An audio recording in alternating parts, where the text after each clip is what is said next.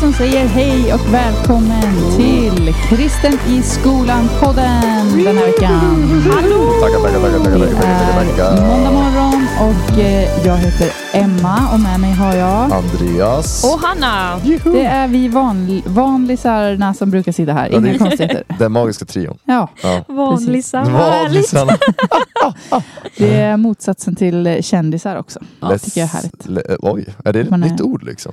Nej, jag vet inte. Jag, jag har hört det på lite olika ställen. Jag tycker det är väldigt härligt. Jag har anammat det. Mm. Att, eh, vanlisar.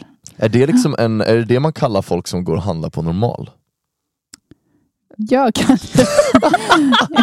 Det känns som en så här, riktig så marknadsstrategi de skulle ha. Typ så här, är du en vanlis? Ja, precis. Kom och handla på normal. det är gött. Var normal, Precis. för du är en vanlis. Ja.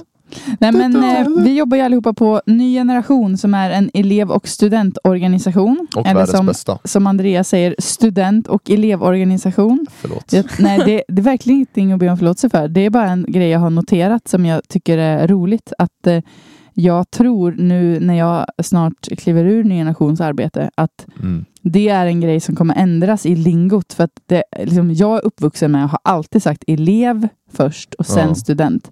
Men av någon anledning så säger alla andra student och elevorganisation. Ja. Mm. Det, är, alltså det är som sagt, det gör ingenting. Det är bara en notering. Ja.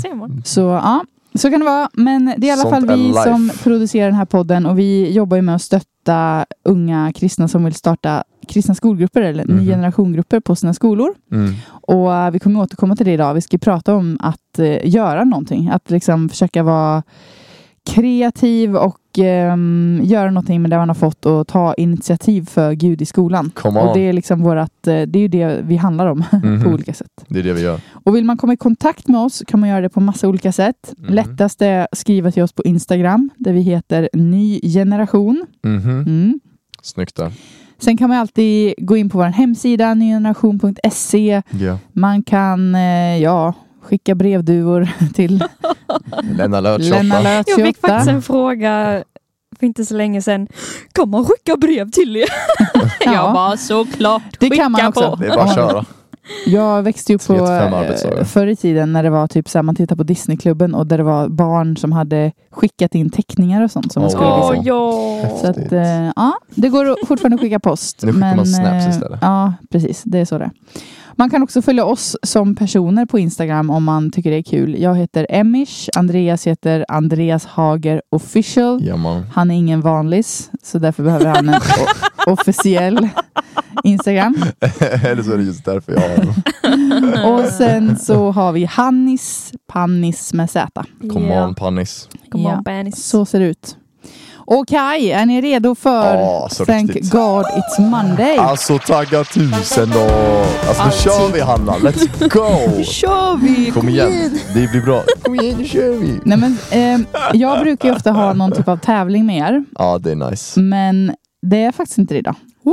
Så det är onajs. Ja, exakt. Nej. Nej, Lite men, och jag, sa, jag sa det till er precis innan att vi får se Mm. om ni kommer kunna klara det här liksom på uppstuds. Men jag tänker att jag skulle kunna börja Ja men fett och så får ni lite betänketid. Och Men jag tänkte så här, freestyle rap.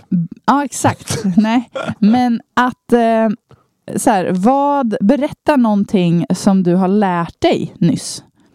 Alltså då kan det vara allt ifrån typ så här, en kunskap om någonting eller eh, någon språkgrej eller en rolig fakta. Eller, alltså det, behöver, det behöver inte vara Ja. Ni behöver inte hänga uppe på att det ska vara på ett visst sätt. Men så här, någonting som du har lärt dig som du tyckte att det var kul att du lärde dig. Typ. Mm. Ni fattar grejen? Ja, ja, med, Ja. jag är med, jag är med. Och jag tänkte att jag kunde börja. Bra. Det här, det här är ingen... eh. Det här var någonting som jag faktiskt lärde mig för ett ganska bra tag sedan. Så det är ingen så här ny kunskap. Men jag blev påmind om det för ett tag sedan och bara tänkte att så här, det är så sjukt att det är så här. Men ja. Mm. Och temat är döden. För det kan jag Ja. prata om länge. Oj, Det- det, det visste är- jag alltså, Det var faktiskt lite news. Ja. Det visste jag inte. Jaha, det är typ Emmas favorit. Det är min favoritämne. Jag tycker det Okej. är väldigt spännande att prata om döden. Det får mig framstå som otroligt märklig när det rycks ur sitt sammanhang så här Ja. i en podd. Men, men ja. Nej men så här då. Djupt fascinerande. Det, här, det finns också en längre version av det här jag ska berätta nu. Så jag, jag kommer bara dra det i korthet. Men jag Mm. läste en bok för några år sedan. Som Mm. jag kan eh, rekommendera om du är lika sjuk i huvudet som jag. Som heter Tagga. Working Stiff av en kvinna som heter Judy Melenek. Som Okej. är, ehm, hon jobbar i New York, eller gjorde i alla fall när hon skrev boken. Och är, ehm, hon är obducent, det vill säga att hon undersöker döda människor för att ta reda på varför de har dött. Mm. Och sådär. Mm. Det här är ju next level att vara intresserad av döden. alltså, det är en grej såhär, va, åh det är typ en av de största Jo, men debatterna alltså, i jag hade- världshistorien. men alltså, Jag hade kunnat ha ett helt poddavsnitt om just bara den här boken, för den är så fascinerande. För hela hennes Wow. grej, anledningen att hon skrev boken är liksom att, att en död kropp kan kommunicera lika mycket som en levande kropp. För kan man då hur kroppen funkar så kan man se liksom att de här grejerna har hänt på grund av sådana här grejer och då kan man utesluta att till exempel det var en olycka eller så. Så de är ju superviktiga typ i brottsutredningar och så vidare. ja, men men- det är coolt. Då i alla fall i de här olika kapitlerna så tar hon upp olika fall som hon har varit med och, och rätt ut och då lärde jag mig i alla fall då att i New York så har de, när de skrev boken i alla fall då, Ja. en sån konstig lag som går ut på Mhm. att om någon dör och den inte har några anhöriga, då, Mm. då tar staten hand om, alltså den får en statlig begravning och den, ja, den hamnar någonstans liksom. Mm. Men om det kommer familj eh, senare, om man upptäcker att så, den här personen hade visst familj och de vill titta på den döde, då står det i lagen att de har rätt då att eh, gräva upp personen och få titta på den eh, för att liksom få ta ett farväl. Så. Alltså oavsett hur lång tid som har gått. Ja men det är det här som är grejen då, att då berättar Oh hon här, eller så här, ja precis, oav, o- oavsett hur lång tid som har gått. För då, då berättar hon i alla fall i den här boken då att det var en, en eh, missbrukare som dog ute på gatan under ett av New Yorks kallaste vintrar liksom. Så han, Mm. han, han frös ihjäl då helt enkelt för att han tyvärr inte hade hittat något eh, Yeah. shelter så att säga. Ah. Och man hittade ingen anhörig, man hittade inga syskon eller föräldrar eller partner eller liksom någonting så. Mm. Så han begravdes. Och det här var alltså 1986. Just det. Och då gick det då ett antal år och sen då i början av 2000-talet, så här 01, Ja. 02, 03 denna gång. Nej men då dyker det upp två halvsystrar som bara, What? bror han, han dog för ett tag sedan. Alltså det är ju länge sedan. Ja, alltså då är det ju liksom 14, 15, 16 år sedan någonting. Oj. Ehm, och, och, och hon försökte förklara då att liksom Även om vi gräver upp honom, ni kommer inte känna igen honom, ni kommer inte se att det är er bror för han liksom har ju förmultnat. Det fin- finns något kvar Nej, men så länge? Det är ett skelett liksom. Ja. Eh, men de var bara så bestämda och, så att, och då är det ju bara att göra liksom. Så då berättade hon i alla fall att hon hade stått och, och liksom stått inne i rummet då när två systrar står och tittar på ett skelett och typ gråter över sin bror som gick bort för då, typ 16 år sedan och att nu får de äntligen inom citattecken titta på honom. Och, Man hade eh, kunnat dra fram vilket skelett som helst. Jo, exakt. Verkligen. Nej, men, och, och, nu liksom får jag ju brasklapp och säga att så här, jag vet inte om det är så här fortfarande Ja. och, och så, utan jag baserar det bara på den här boken. Men det är i alla fall någonting som jag lärde mig, som jag bär med mig som en bara sån sjuk slash, jag vet inte, lite rolig också på något sätt, eh, lag. Ja, Att, eh, att få gräva upp döda för att titta på dem. Eh, så. Oh, mamma mia. Va- va- va- alltså jag förstår, jag förstår, jag förstår baktanken. så jag förstår, många bak, frågor! förstår baktanken men det känns ju som att det, ja, det borde finnas någon limit. Alltså. Till slut så är det väl typ Ja. såhär, ja men eh, nej, jag ska inte gå in på detaljer. Men det, detta Nej. var i USA eller? Ja, det är New York. New York? Ja, ja, ja just det. Nej, men, så det, det, som sagt, jag hade kunnat sitta och prata om det här länge, men eh, jag ska inte göra det. Men så att eh, det har jag lärt mig och tycker jag är en jätterolig fakta. Ja men det är faktiskt väldigt, Så, väldigt bra. eh, ja, precis. Men ni då, går det att få fram något ni har lärt er? Ni behöver inte vara lika långrandiga som jag heller om ni inte Ja, vill. just det. Ja. Ehm, ja.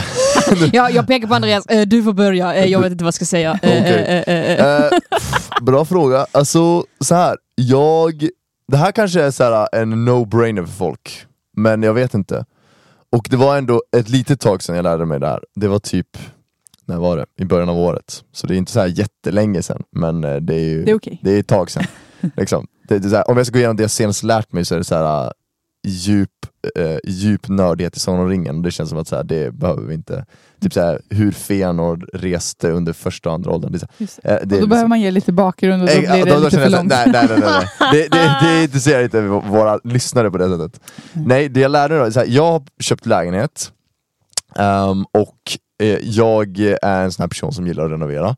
Så att jag har ju då renoverat lägenheten helt enkelt. Och där lär man sig väldigt mycket nytt. Mm. När man river ut väggar och sliter ner tapet och sånt där. Och innan jag köpte min lägenhet så köpte min storbror sina, en lägenhet som jag också hjälpte till att renovera i. För att vår familj är så här renoveringsfreaks. Så att vi har renoverat och hållit på. Och då, och det här kanske är så här, äh, det är en grej man, eller jag inte hade tänkt på, men som uppenbarligen är en så stor grej så att liksom det faktiskt är i vägen och är jobbigt.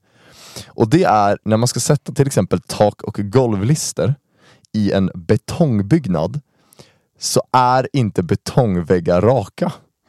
De är inte släta, de är som ett hav i liksom sin struktur. Alltså de är så inte liksom släta som man tänker. Om man tar en hand över en betongvägg, då tänker man det här är typ det slätaste materialet som finns i världen. Men när du sätter upp en list som är spikrak och trycker den mot väggen, då ser du att så här, nej, det är det verkligen inte. Det böljar. Det böljar som havet, alltså det är helt galet vad det böljar. Och liksom, det är liksom, alltså ja, nej, det, det, det är så konstigt. Det är man väldigt tacksam för, eh, vad heter det? Eh, latex, nej inte latex, Fog. fog, tack så jättemycket. Akrylfog tror jag det Mm. heter. Eh, då är man väldigt tacksam för det, för det använder man ju, då fyller man ju ut de här hålrummen. Men annars, alltså det är verkligen, alltså man ser verkligen hur det är så här.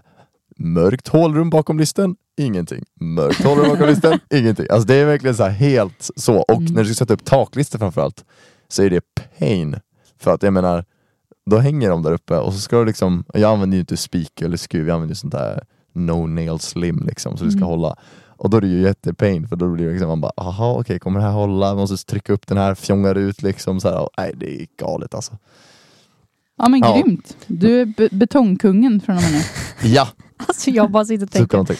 Ja, undrar hur många som sitter och lyssnar på detta som kan, re- kan relatera Har ni renoverat någon gång i en till lägenhet? dina utmaningar. Men det är också någon som kommer sitta på träslöjden i eftermiddag och träslöjdsläraren kommer vara så här. Vad tror ni är det svåra när man ska renovera? Och någon kommer räcka upp handen och bara Betongen. betongen är inte Listerna. rak. Faktiskt, alltså fair Ja. point. Måla är väldigt enkelt. Ja, just det. Spackla också väldigt enkelt. Vad Ja. har du lärt dig då Hanna? Det Ja.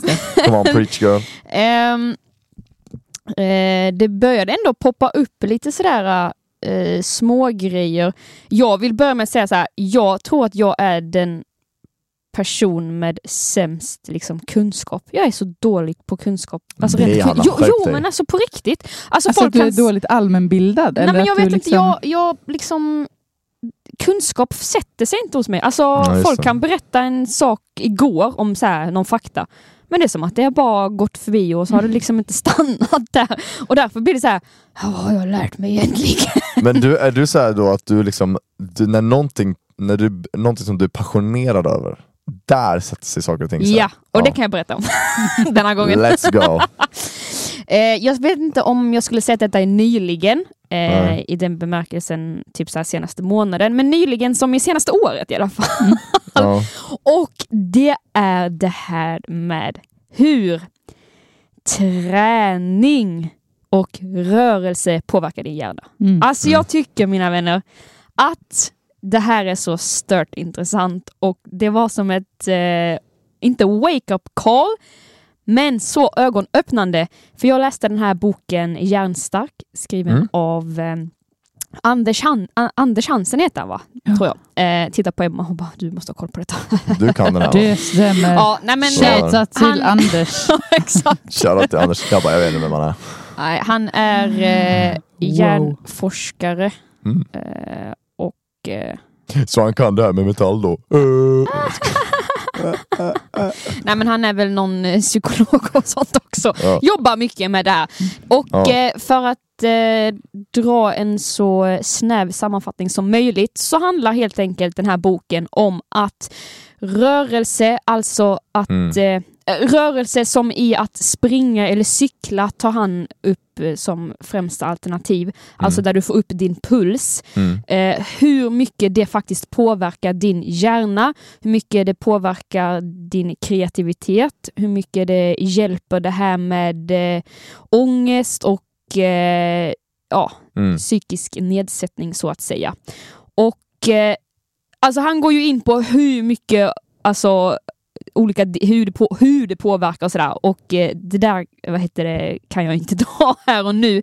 Men det var verkligen en kunskap som jag bara kände så här, wow. Wow, wow. Man vet ju att träning är bra någonstans, men att det faktiskt påverkar hjärnan så att jag kan ja, må bättre rent Mm. psykiskt. Det, det var Det är next Kul. level liksom. Läs boken, eller Bra. lyssna på hans sommarprat. Ja. För, eh, för ett år sedan, två år sedan kanske det var till och med.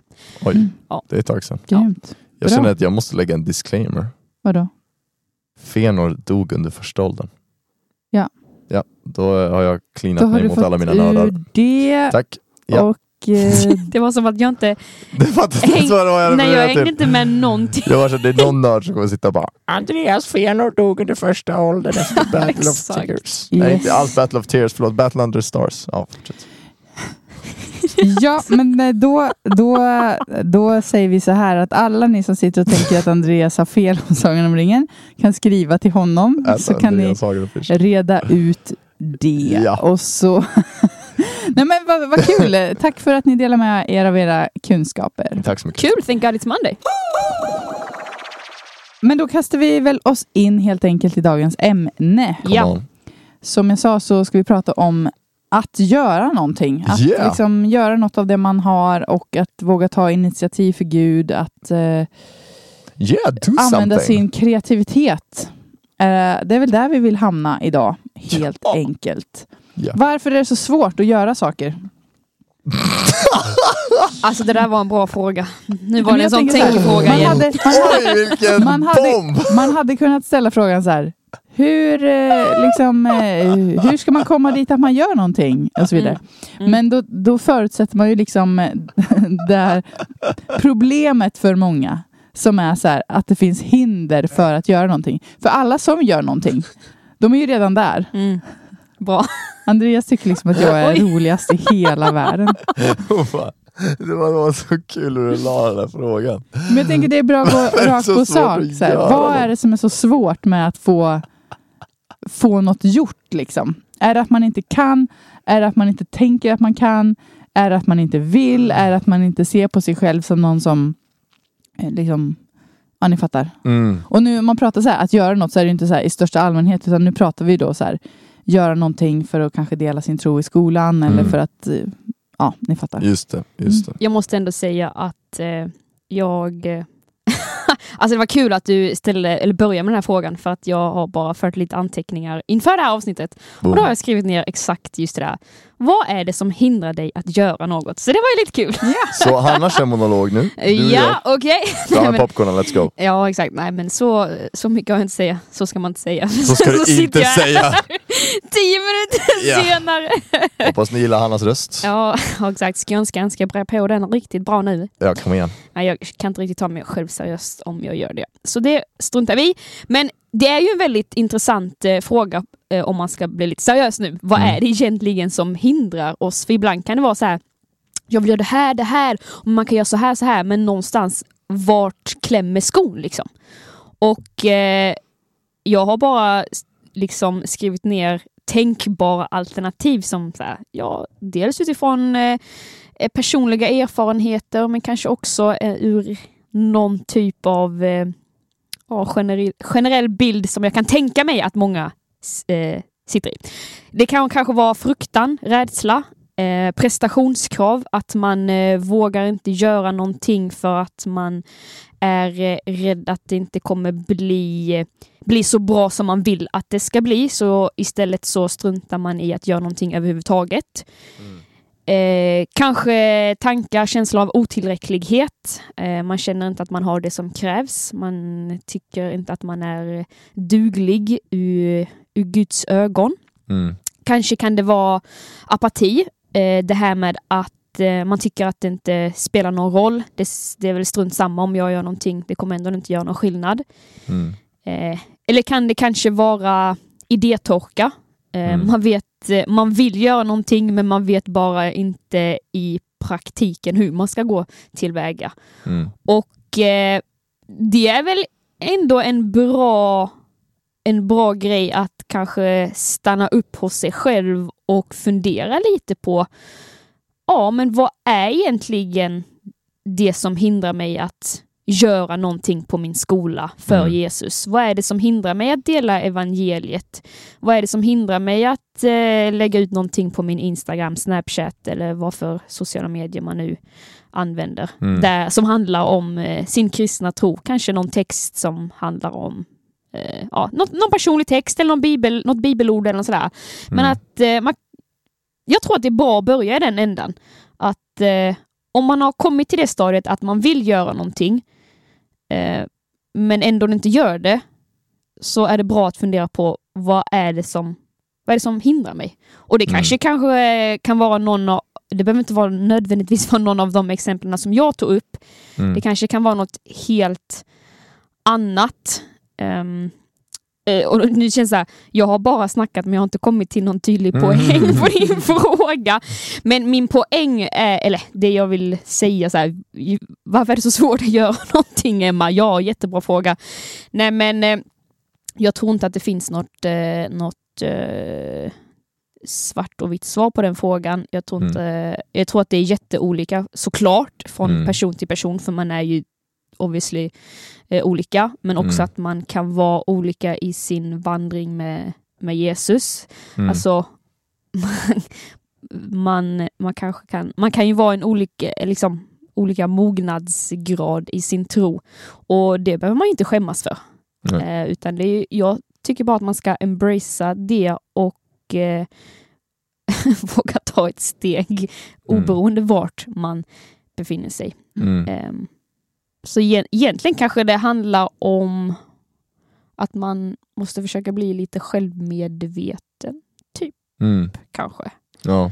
Och wow, det var verkligen som att jag sa, jag vet, jag vet inte. Jag vet det är en sån komplex inte?" fråga. Nej, men Ja, jag jag tror, förstår. du pinpointar ju ganska mycket bra som jag tror många känner igen sig i. Mm. Och eh, att alla har kanske sina orsaker då till varför det kan vara svårt att göra någonting. Men ehm, och, och jag, det är inte alls dumt att mynna ut i det här som du sa att man kanske måste lära känna sig själv lite och, Mm. och se så här, vad är just mina hinder?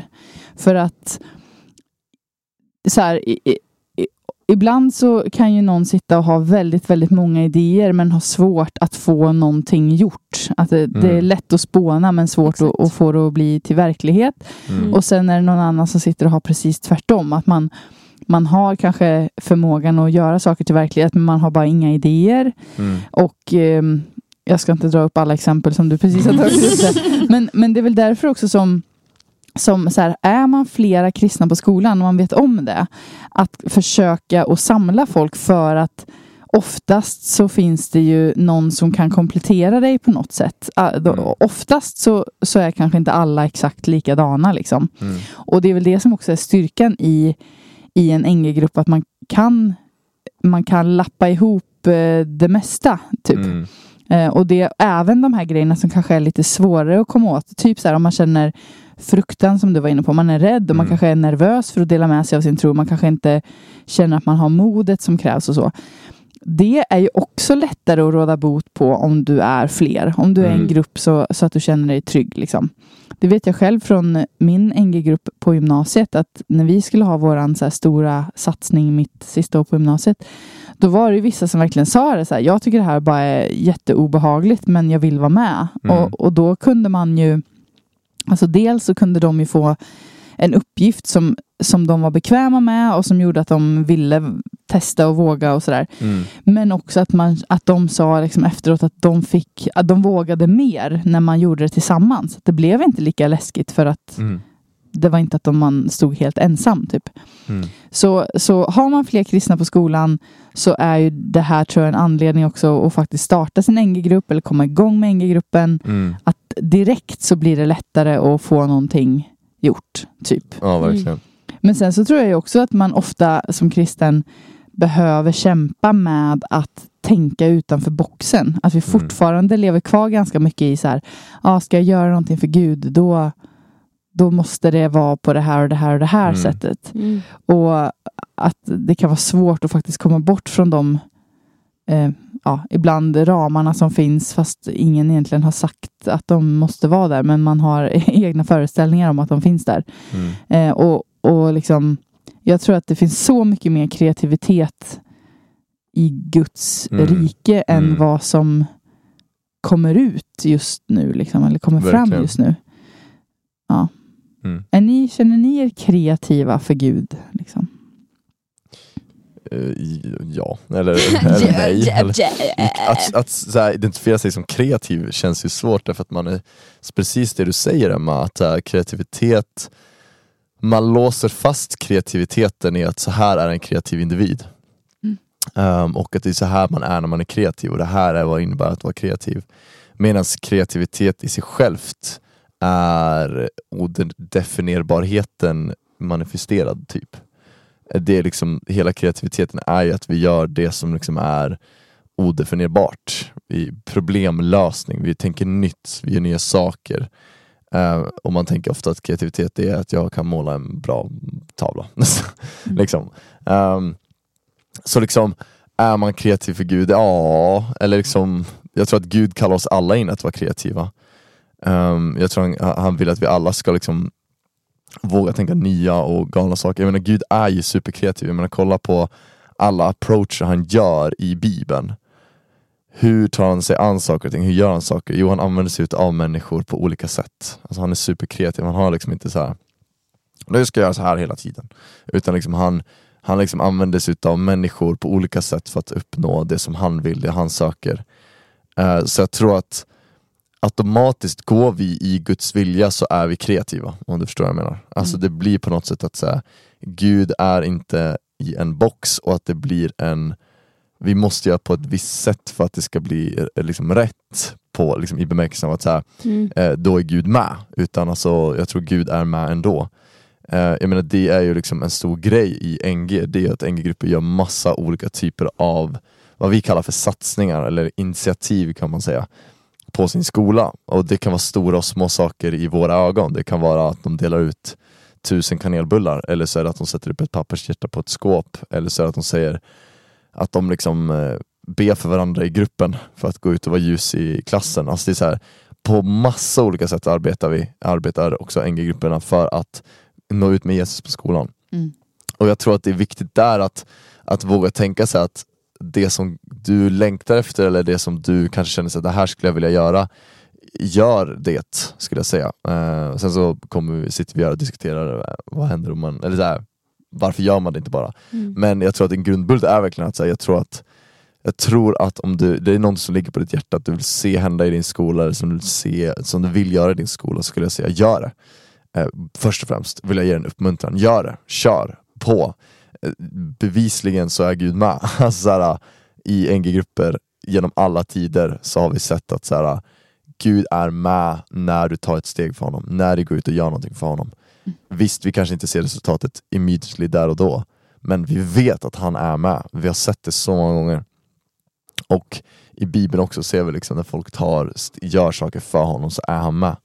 Så liksom oavsett vad det är så tror jag att Gud lägger ner saker och ting i oss Mm. som han vill att vi ska göra. Och då, det tror jag är verkligen är kreativitet. Eh, liksom, I Gud. Att så här, han, han vet hur han når dina klasskompisar. Han, Mm. vet, han har skapat dem. Han vet vad Mm. de diggar. Han vet vilket sätt de snackar. Så när han lägger ner saker och ting i dig så kan det mycket väl vara de sakerna som får de kompisarna att öppna sitt hjärta för honom. Mm. Jo, men och du är ju inne på någonting som jag tycker är eh, alltså kanske både utmanande och eh, det kanske kan låta lite bitchigt men så här, att liksom så här, ja, vill du göra någonting, gör, då, gör det. Liksom. Eller så här, Mm. ingenting kommer hända om man bara sitter och tänker på att man ska göra det. Det, är, Mm. ju, det är ju ett faktum. Liksom. Mm. Och eh, kanske till och med att man ibland gör det lite för svårt för sig att komma till skott. Eh, Mm. Det är liksom så är det ju med allt. Så här. Vill, du, vill du ha bra betyg, ja då måste du börja plugga. Eller liksom, Mm. vill du ha alla rätt på provet, då det är bara att öppna böckerna. Det kommer inte bara Mm. Ramla ner i knät på dig. Liksom. Nej. Men, men sen så kan man ju, eller jag menar, alltså, vi hade ju kunnat avsluta eh, sam- Gör det bara, så. Gör det bara, hej. Men så jag fattar ju att man kanske behöver fundera lite på så här, vad, vad är det som gör att man inte Mm. kommer dit, etc. etc. Men, eh, men ofta så tycker jag ju man kommer tillbaka till det här att, att behöva ha rimliga mål och rimliga förväntningar på både sig själv och vad det är man vill göra och Mm. liksom att kunna sätta ett första steg. För att Mm. om man, tycker, om man sitter då och är så här, ja hej jag är 15 år, jag skulle vilja berätta om Jesus på min skola men jag vågar inte. Mm. Då kan ju inte första steget vara så här, ja men då bokar jag aulan och så ställer jag mig där och predikar. Eller det är klart man får göra det, jag, så. Men, men, men om, om, om ens utmaning är jag vågar inte så är ju det kanske ett väldigt stort steg att ta. Mm. Men att man då börjar tänka så här, jag kanske ska om någon frågar mig vad jag har gjort i helgen, då ska jag våga säga att jag var i kyrkan, till Mm. exempel. Mm. Ja, men det kanske är överkomligt, liksom. Mm. Och, så, och då, och då när, det- när det händer, liksom, då kan man ändå känna så här, wow, det vågade jag. Vad kul. Så här, jag tog ett första steg. Mm. Och så när man kanske har fått svara på det några helger i rad, då kanske man är så pass bekväm att man vågar säga så här, när det kommer upp något samtal om Mm. tro eller någonting, någonting, att man vågar säga så här, men jag är faktiskt, eh, jag är kristen. Liksom. Mm. Och så har man vågat göra det och när då någon annan kommer och säger hej, jag är också kristen, ska vi starta Mm. en NG-grupp? Så här, då kanske man vågar säga ja på det. Och så, Mm. alltså jag, Ja. jag tänker mycket Ja. så att, att du måste hitta, hitta ett rimligt första steg att ta för dig Mm. så att du möjliggör för dig själv att våga ta nästa steg. Mm. Och så här tänker jag inte bara om att våga berätta om sin tro utan så här tänker jag liksom om allt, allt i livet Mm. Verkligen. så här, om du vill börja träna. Så här. Jag är ju gruppträningsinstruktör och det är så många gånger man hör så här, särskilt i januari, det är verkligen som ett skämt. Så här, efter nyår, alla ska, Mm. alla ska bli träningsfreaks. Mm.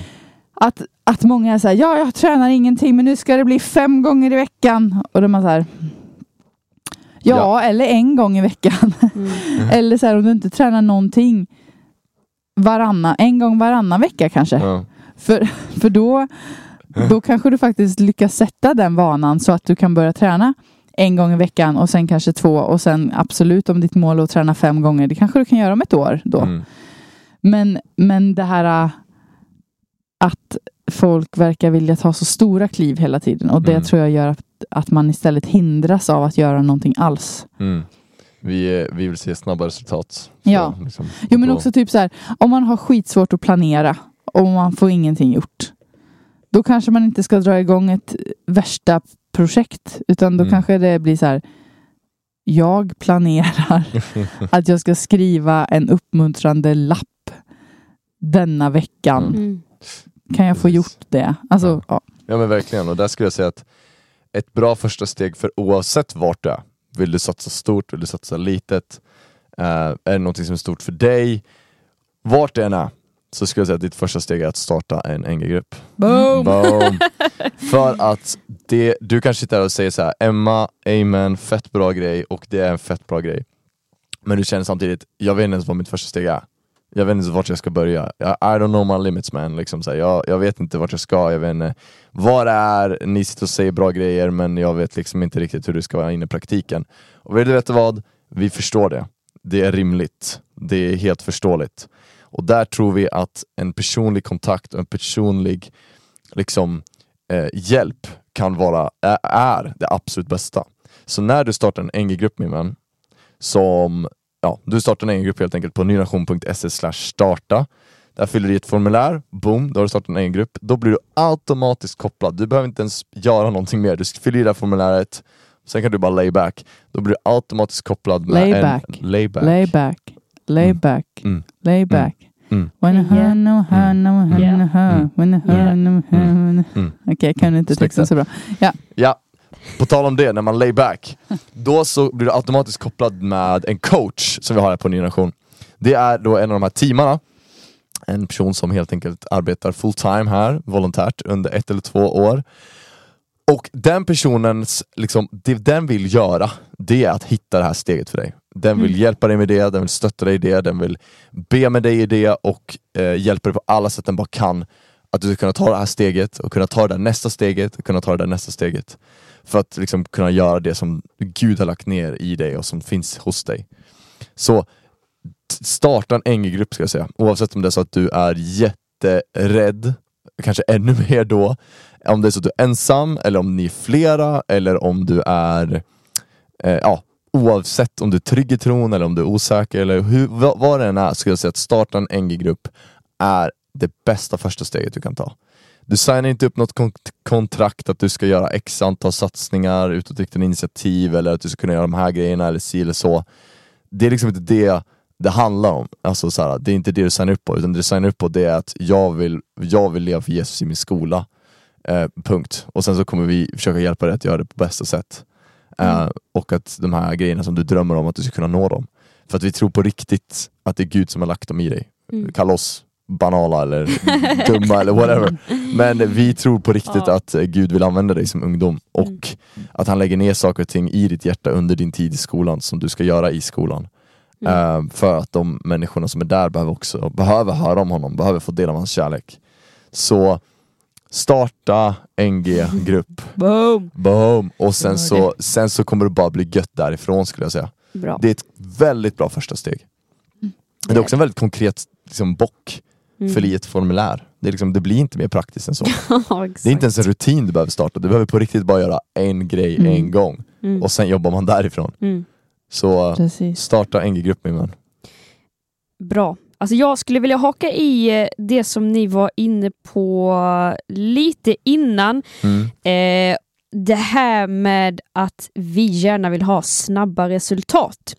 Ja, För att jag tror att det kan vara en anledning till varför man inte gör någonting. Och häng med nu här. Om man ska Nu- först eh, dra liknelsen det här med träning och sånt. Det som du var inne på Emma. Mhm. Eh, där januari-modet för alla icke-tränade personer som ska hassla sig igenom och bli världens mest starkaste personer. Eh, helt ärligt, är det inte så många gånger som vi ger det typ två veckor och känner bara så här, nu ska jag gå hardcore, äta riktigt bra, ha bra kost, eh, träna mycket, bra schema, jada jada jada. Ja, så går de två veckorna men vi ser inget resultat. Jo. Ja, och det är väl Väldigt ofta. därför många faller, höll jag på att säga. För att vi inte ser något resultat. Och tyvärr, säger jag, tror jag att man tänker lite likadant när det kommer till att göra någonting för Guds rike. Att ja, du kanske har en NG-grupp redan, säger vi. Och så gör ni någon utåtriktad eh, satsning. Ni kanske delar ut biblar eller godispåsar. Men så fick ni inte se något resultat. Mm. Och så tänker ni, äh, vadå, Gud var ju inte och gjorde någonting här, vad spelar det för någon roll liksom? Mm. Och så tänker man, ja ja, strunt samma, det var inte värt det, vi skiter i det. Och så, så gör man ingenting mer. Men Mm. där skulle jag verkligen vilja liksom uppmuntra dig i att vara uthållig och påminna dig själv om Guds löften. Jag tänker på eh, ett bibelord, Galaterbrevet kapitel 6, vers 9, där det Amen. står Tröttna inte på att göra det som är gott, för inom sin tid kommer ni får skörd. Det kanske var inte var exakt citerat där, men det, Bara det ni står. inte ger upp. Ja, barn inte ge upp.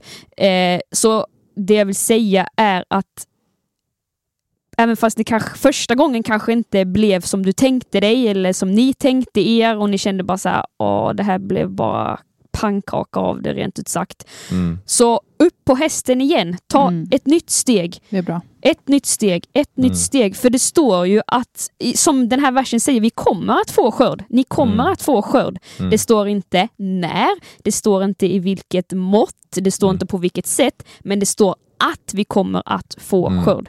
Och jag tror bara att man måste påminna sig själv om det där när det kommer till att göra någonting för, för Gud. att även fast vi, i, vi med våra mänskliga begär, med våra mänskliga ögon gärna skulle vilja se ett Mm. svart på vitt resultat, pang på en gång. Och parentes, ibland så arbetar Gud så. Ibland Mm. kommer det storslaget på Boom. en och samma gång. Och visst stärker det ens tro och visst blir man Mm. helt så här: Wow, Gud är så god, han lever, han är aktiv, wow, wow, wow. Och Mm. Det, det ska vi liksom inte sudda ut och se som oviktigt, utan Mm. jag tror det är viktigt. Ja. Men jag tror också att det är jätteviktigt att många gånger så tar, är det en process, det är en Mm. resa. Mm. Men att vi bara måste vara uthålliga i det vi gör och Mm. helt enkelt sätta vårt hopp till att Ja Jesus, jag eh, ser inte hela bilden, jag ser inte hela vägen, jag vet inte hur det här ska arta sig, jag vet inte hur det här läsåret ska arta sig, men jag ska ta Mm. ett steg i taget. Ja. Och även fast det blir pannkaka av det kanske, så ska jag ta ett steg igen, för jag ska göra det för din ära. Och Mm. min, min styrka och min motivation ska, ska liksom vara att du, du alltid är med mig, att du kommer, du kommer ge mig, eller jag kommer få någonting tillbaka av det helt Mm. enkelt. Det tror jag kan vara en stor anledning.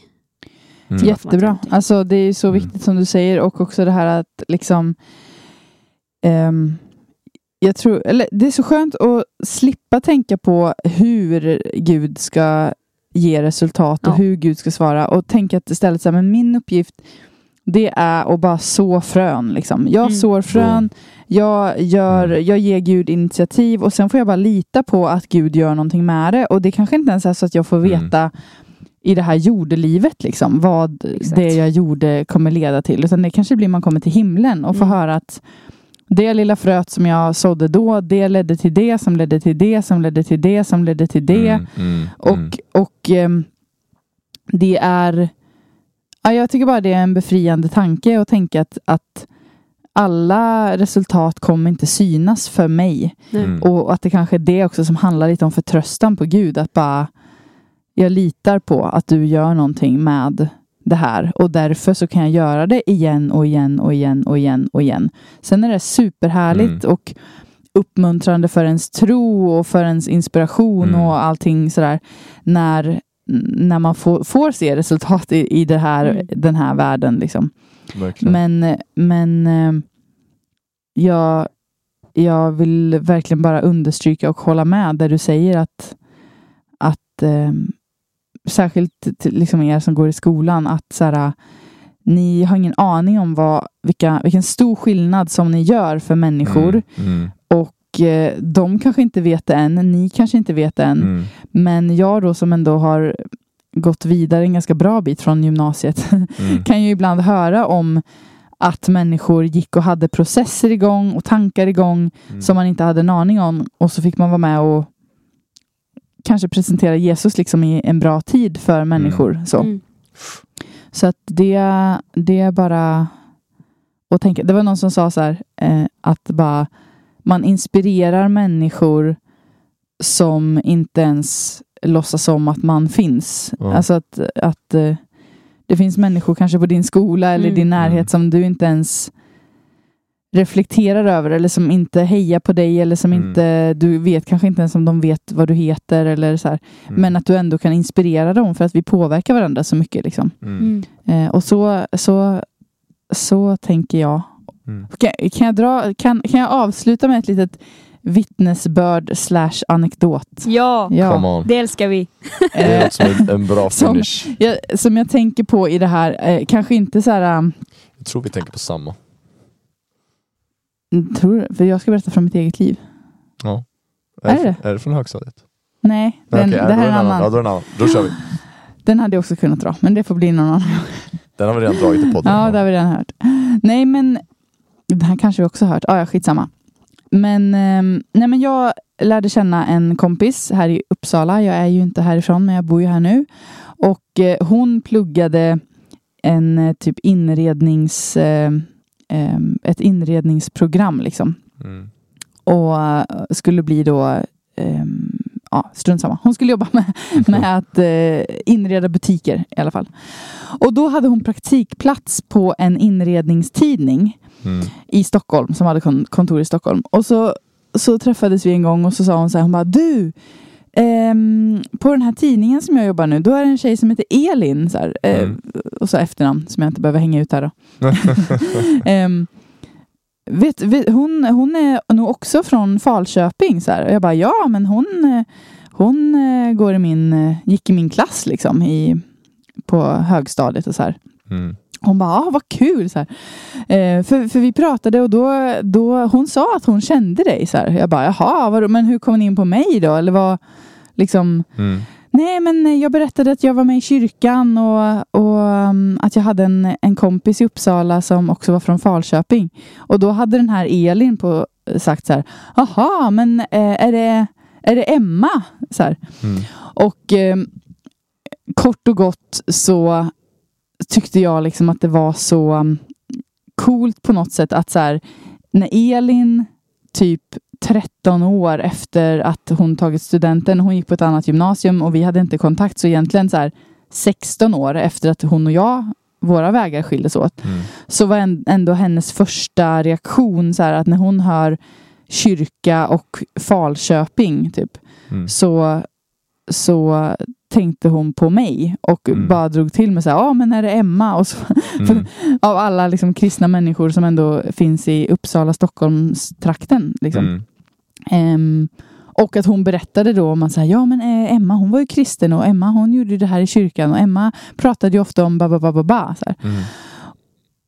Och den här Elin är liksom inte en person som jag skulle säga att vi var särskilt nära vänner eller som jag sa, vi har inte haft någon kontakt nu, men det var ändå en liten aha-upplevelse vilken att alla de där gångerna man har delat eh, typ matsalsbord i skolan så så blev det ändå någonting som hon bar med sig. Mm. Fattar ni vad jag menar? Alltså det var ju inte så här, Mm. åh jag har blivit Mm. kristen, åh jag har Mm. tänkt jättemycket på det här och nu ska jag ta emot Jesus. Det var inte så. Men bara den här associationen, Mm. att man, man, man skickar med så mycket mer av Jesus än man tänker, bara av att vara öppen med sin tro. Mm. Verkligen, Eh, verkligen. Långt efter att man går ut. Ja, det kanske var en jätterörig berättelse. Men ja, ja. Nej, jag tyckte Den den var väldigt clean.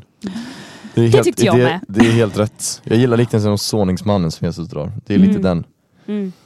Det, Mm. det står inte att såningsmannen försöker kasta fröna på något speciellt ställe. Utan Mm. han går och sår. Mm. Mm. Det är vår uppgift. Mm. Att gå runt, ta små, stora initiativ för Jesus. Nice. Gud är med, punkt. Det vet vi. Mm. Och bara, att, bara det faktum att vi gör någonting ger Gud utrymme att göra någonting. Mm. Genom det liksom. Det är bra. Ja, okej, Ja, bra. men hörni, ha det så jättebra Detsamma. så hörs vi nästa vecka. Hej då! En går där i regn och i skog. sol.